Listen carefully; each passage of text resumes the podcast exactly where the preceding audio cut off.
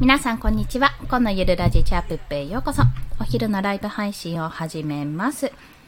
えっとですね、今日はやる気を出す2つのスイッチというものについてお話をします。まあ、やる気スイッチですよね、今考えてみたら。で、やる気スイッチって言われても正直どこについてるかわかんないなとか思う方もいらっしゃると思いますし、書き、書かなきゃって、これやりたい、これも作りたいって思ってても、なんかうまく作業乗らないなっていう時もあると思います。で、そういう時って、まあ、集中力が低下してたり、まあ、あの、要は脳が疲れてて、まあ、ちょっと脳を休めた方がいいとか、気分転換した方がいいとか、そういったこともあるんですけども、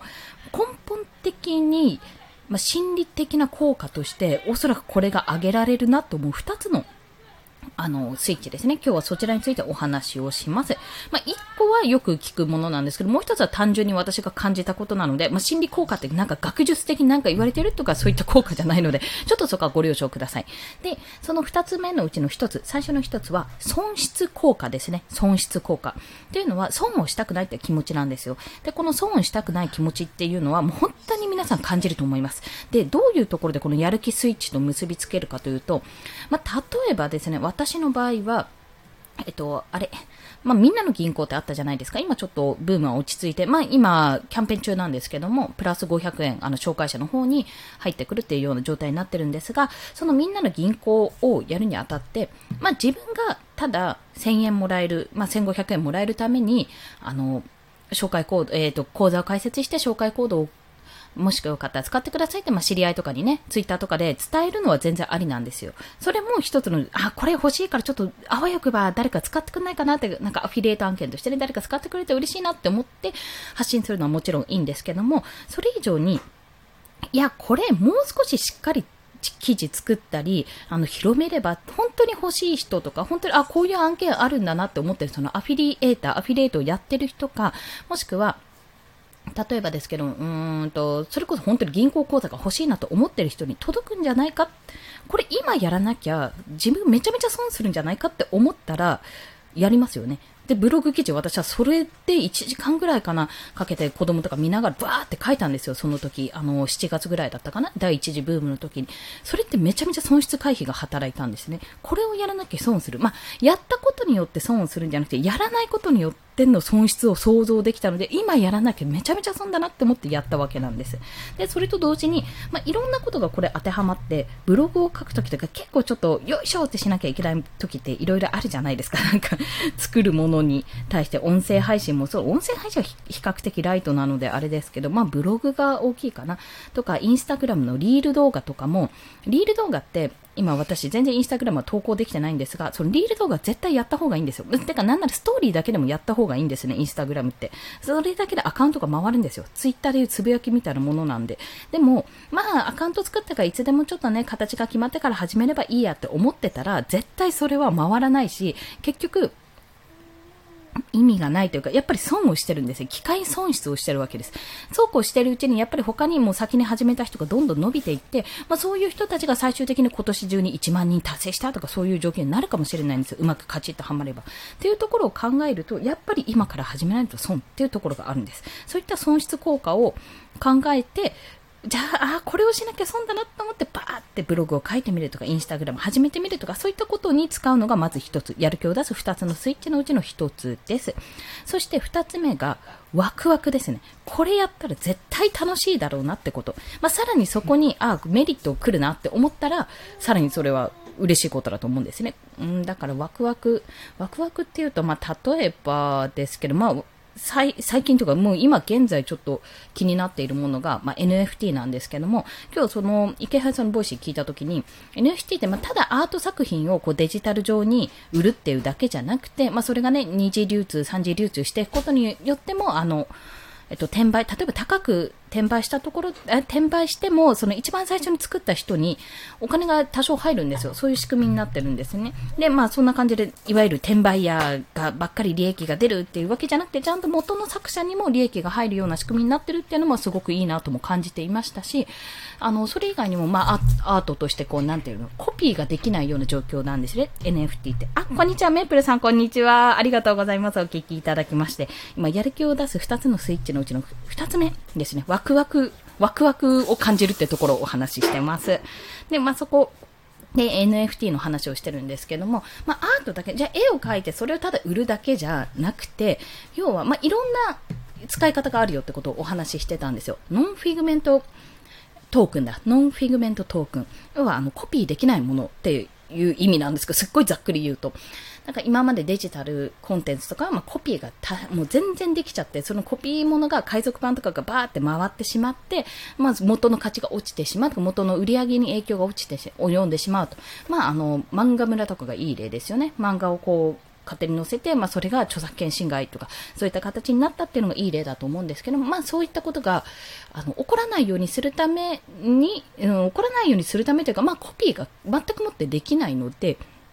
すごくそれだけでも画期的なんですけども、じゃあどうやってそれを使うかってこと、アート以外にどうやって使うかっていうと、一つはやっぱりその NFT っていうのがまだ出回ってない、仮想通貨で取引する、まあこれももしかすると現金とかになるかもしれないんですけど、まあ今は仮想通貨で取引しているものなので、まあ、仮想通貨を多少触ってないとやっぱりわからないと。で、なおかつその NFT ってやっぱ高いんですって、今、やあの、バブルが1、1週間前、2週間前くらいかな、起きて、もう1個100万、200万とかするようなものになってきちゃって、で、まあ大変なことになってたんですけど、それでいろいろちょっと一躍有名になったってところがあったんですが、まあその NFT が、NFT がというより、その作った作品が、えっ、ー、と、なんだっけな、一つがアートで、二つ目、そう、ゲームだ。えっ、ー、と、これ作るにあたって、まあ、これイケハヤさんのお話、 Voicy から聞いたのをちょっと流用させていただくんですけども、何か作るときに、やっぱりテーマ、コレクションテーマっていうような形で、そのテーマに沿って作ってあると。まあな、なんて言ったらいいのかな。なビックリマンチョコとかあるじゃないですか。古いかな。ビックリマンチョコってあると思うんですけど、なんとかシリーズ、天使シリーズとか、なんかいろいろあるんですよ、ビックリマンチョコって。そんな形で、まあコレクションとして今回のテーマ、じゃあ戦国武将ってテーマを作ったら、その戦国武将のキャラを作っていくようなイメージ。まあイラストを作っていくようなイメージなんですよ。で、それをあの、売ることによって何がいいかっていうと、やっぱりそこにストーリーがあって、まあ、どういうキャラで、まあ、例えば豊臣秀吉って言ったらこういうイメージだけど、私はこういうイメージで書けました、あ、書きました。なぜなら歴史上いろんなこう書籍を見ていると、こういうイメージの部分もあったから、この、この部分、このエピソードだけを抽出して私は豊臣秀吉はこんな感じで書きました、みたいなね。まあ、そういう自分の思いとかストーリーとかそういったのを考えて、まあ、一つ一つキャラクターを描いていくっていうイメージに捉えたんですよ。で、それが何が、どうやっていけるかっていうと、例えばそれを買った人がいると、まあこれ面白いコレクションなんて購入したら、その購入した人が、まあもしくは購入してなくても、それを見て面白そうだなって思った人が、そのキャラを使ったアバター、アバターというかキャラを使ったゲームが作れると。カードゲームでも何でもいいですし、まあそれこそモンストとかパズドラみたいに、ああいった、まあ今動いてるけど動かないようなね、あのキャラとかを使うゲームでもいいんですですけども、そういったものに使えると、まあ、あの NFT を使ったゲームですよね。あの、なんだっけ、アクシーでしたっけ？私触ったことないんですけども、まあ、結構あるんですよ、今作ってるところがあるので、あの、そういったもので使えると。で、仮想通貨の取引ができる。俺、これ、発売、発売というか、うん、あの、出た当初から買ってて、もうそれが10年後ぐらいになんかめちゃめちゃ強いもあのモンスターなんだぜ、キャラなんだぜ、みたいな感じで、あの、使えるかもしれないという、そういう夢があるっていうのが、まあ、ゲームとの相性がいいって言ってたのが一つですね。まあ、もともとやっぱカードゲームとか、レアカードとかあったじゃないですか。カードゲームとか、まあ、それこそアプリとかでもゲームとかでもそうですけど、そういうなんかネットゲームとかで、まあ、レアアイテム、もう限定配信のレアアイテムとか、レアスキルとか、そういったもの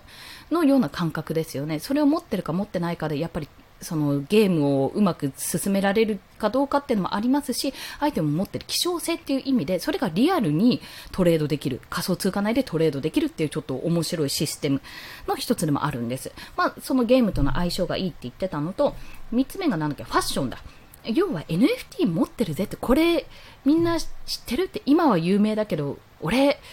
当初、発売当初から持ってたんだぜって言って、あの、NFT で買ったこのデジタルイラストとかを、まあ、ツイッターのアイコンにしてる方とか今いらっしゃるので、まあ、ご自身の NFT を、あの、NFT 作ったものをアイコンにしてる方もいらっしゃるんですけども、そういった形で、まあ、ファッションの一部としても使えると。あ、とんぶりさん、こんにちは。よろしくお願いします。ありがとうございます。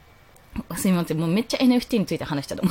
聞きたてほやほやで話してしまって申し訳ないです。まず、まあ、何が言いたいかってめちゃめちゃワクワクすることだなって思ったんですよ、これ。で、なんかね、まだちょっと私も OpenC っていうアカウントを開いたんですけど、まだ作ってもないし、どんなものがあるかも見られてないんですが、なんかね、やっぱり私もイラスト描く、イラストを描く、描くってがっつり描くわけじゃないですけど、なんか作る側として見たら、あ、キャラ作る、キャラクターを作るみたいで楽しいんですよ、これ。まあ、本当に、なんだろう、アバターを作って、いろんなキャラを作って、このピンクの髪の女の子はこんな性格で、で、こういう感じで、みたいな、そういうのを作るイメージに近いんですね。で、それに対して、まあ、ワクワクしながら作ってたら、もう価値が出て、どんどん転売されるごとにめちゃめちゃ高くなって、そっちの方の手数料とか、まあちょっと料金ももらえてってなったら、もうなんか自分で楽しく作ったものが結構いろんな人の手に渡って、しかもなんか、そこからもしかしたらゲームが作れるかもとか、それをアイコンにして、いや、なんかこれ買っちゃったんだぜ、イエーイみたいな感じで言われるかもって、一種のブランドを持てるかもしれないっていう夢もそうですし、何よりも、なんか、え、じゃあこれ、こういうキャラ作るんだったらこういうキャラも作れませんみたいな、なんか他の人から意見もらったり、こういうのリクエストをしたいですみたいな感じのお話が来たら、めちゃめちゃ楽しいじゃないですか、それって。要は漫画とか作品とか作るにあたって、まあ、作るとしても、大体それって自分の頭の中の構想で決まってるけども、そうじゃなくて、なんかどんどんどんどん広がっていく物語のイメージなんですね。っていうのが、そんなことが実現できるのかってところにめちゃめちゃ面白さを感じていると。でもね、全くもって英語なので、基本的に。もうプラットフォームとか全部英語だからもう本当にわけがわかんないんですけど、でもそれを試してみるのもいいなって思って、ちょっとですね、できればそっちを今は集中したいんですけども、あの、本業、本業というかやることがね、あのメルマガとか作ってるのに全然そっちが着手できてないとか、シナリオの流れは考えてるけども、シナリオ自体は作れてないとか、いろいろあるので、ちょっと本業の方をしっかりもやりつつも、なんか朝、はい1時間早く起きるとか夜1時間遅く寝るとかでしながら少しずつなんかコツコツ作っていこうとそんなお話をさせていただきました。この NFT ってやっぱり難しいし英語だしもうなんかパッパラクエだしって思うんですけどもやっぱちょっとゲームと関わりあるとか娯楽と関わりあるとか考えるとそのなんか昔遊戯王カードゲームとかポケモンカードとかやってた方とか、まあ、今で言うとなんだろう。まあ、ちょっとね、私、カードゲームやってなかったんで、なんとも言えないんですが、まあ、なんか、でも、スマホのゲームでもね、持ってる持ってないって結構持ってたりする人もいるから、ちょっとなんとも言えないんですが、どんどん強いキャラとか出てくるしね、修正とか入るしね、なんとも言えないんですけども、まあ、とにかく、このコレクター魂に火をつけるみたいな、そういったところで、やってみるとめちゃめちゃ楽しいんだろうなと思いますので、まあ、もしご興味ある方はよろしければ NFT 調べてみてくださいというそんなお話でございました。それでは今日もお聴きくださりありがとうございました。すごい自分の今興味のあることを話してしまったんですけども、とりあえずオープンシーってメタマスクを使ってオープン、メタマスクってちょっとね、めんどくさいんですよ。あれ、いろいろ。それもね、まとめて記事にしようと思うんですけど、まあ、仮想通貨を取引するえっと、口座を開くっていうのが第一と、私はコインチェックを使ってるんですけども、で、メタマスクっていう、ね、このメタマスクっていうので、イーサリアムの取引ができるのかな、ここは。で、確かそこからオープンシーっていうのとかね、本当に意味がわからない。これ、だからちょっともうちょっと理解をして、あの、うちの母親とかにも、あの、伝えられるくらいにわかりやすい記事を書こうと思います。まあ、そんな感じで今日はほぼほぼ趣味会だったんですが、やる気を出す2つのスイッチ、損失回避とワクワクです。これを今やんなきゃ損をしないっていうこと、損したくないってから今やろうって思うその気持ちか、もしくはこれめっちゃ楽しそうだからやりたいっていう気持ち。まあ、そこにね、プラスメリットがあるといい感じだと思うので、もしよろしければそちらの2つお試しください。メイプルさんもありがとうございました。それでは午後も頑張っていきましょう。コンでした。では、また。